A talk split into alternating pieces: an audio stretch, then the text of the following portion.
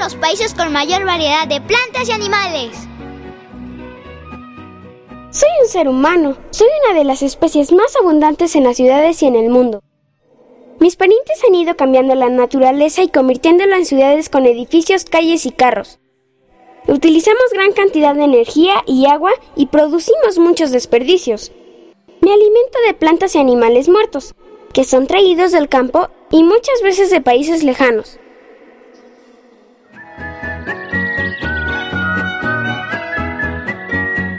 En nuestro país se hablan 68 lenguas indígenas de nuestros pueblos originarios. Conoce la riqueza natural de México.